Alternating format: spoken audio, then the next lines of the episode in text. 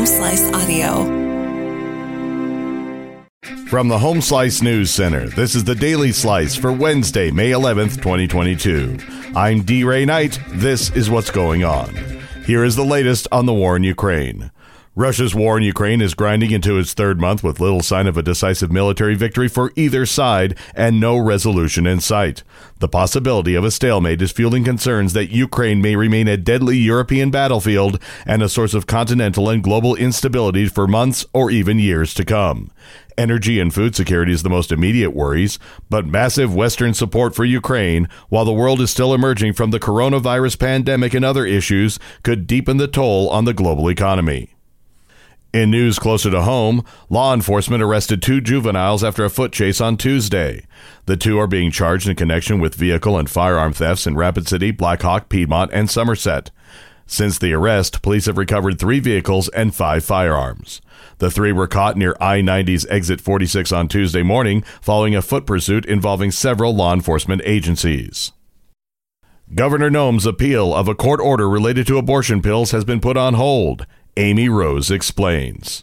A federal appeals court has ordered that a case between Planned Parenthood and the state of South Dakota be put on hold until the U.S. Supreme Court issues a decision in a separate case that could overturn the landmark Roe v. Wade case that legalized abortion nationwide. The South Dakota lawsuit is over a rule pushed by Republican Governor Kristi Noem that would require abortion seekers to make three separate visits to a doctor to take abortion pills. Planned Parenthood asserted that the rule would have ended its ability to provide medicine induced abortions. However, South Dakota is one of the 13 states with a trigger law that would ban abortions altogether if Roe is overturned. The director of the South Dakota Division of Criminal Investigation has announced he'll run for Attorney General. That suggests embattled incumbent Republican Jason Ravnsborg won't seek a second term as he faces an impeachment trial in the death of a pedestrian. David Natvig's announcement Tuesday sets up what will be a showdown of at least two candidates at the GOP convention in June. Natvig announced his candidacy in a video touting his work investigating drug trafficking. He will face Marty Jackley, a former state attorney general and U.S. attorney who mounted a campaign to unseat Ravnsborg as he faced impeachment for his actions surrounding that 2020 car crash in which he struck and killed Joe Boever. In national news, the House has emphatically approved a fresh $40 billion Ukraine aid package that beefs up President Joe Biden's initial request. The measure signals a magnified U.S. commitment to thwart Russian President Vladimir Putin's bloody three month old invasion. The bill won wide bipartisan support. It contains $7 billion more than Biden's plan from last month, evenly divided between defense and humanitarian programs.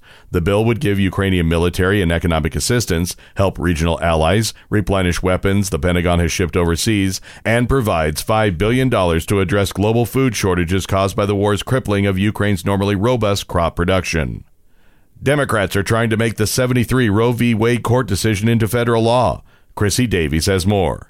Abortion legislation facing a Senate test vote would enshrine into federal law the landmark 1973 Roe v. Wade decision that legalized abortion nationwide. Senate Democrats are moving quickly to try to codify the 50 year old ruling after a leaked draft of a U.S. Supreme Court opinion suggested the court is poised to overturn the case. Republicans are expected to block the Senate bill with Wednesday's vote, giving Democrats few options to fight the court's eventual ruling. The bill would also expand protections, invalidate many state laws that Democrats and abortion rights advocates say have infringed on the original ruling. After a year of soaring prices for gas, food, and other necessities, inflation may have eased slightly in April from a 40 year high, the first slowdown after seven consecutive months of worsening price increases. The government is expected to report today that consumer prices jumped 8.1% last month compared with a year earlier. That would be down from the 8.5% year over year surge in March, the highest since 1981. The forecasted drop in annual inflation, if it occurs, would add to other signs that consumer inflation may be finally peaking. Month to month price increases are also easing, along with some other inflation gauges. Your weather forecast from the Home Slice Weather Center. Mostly cloudy today with a high of 70, rain tonight, and a low of 50. And that was your Daily Slice for Wednesday, May 11th, 2022. The Daily Slice is a production of Home Slice Media Group, hosted by D. Ray Knight with Amy Rose and Chrissy Davies. Executive producer Mark Houston. Engineered by Chris Jacquez. I'm D. Ray Knight. Have a great day.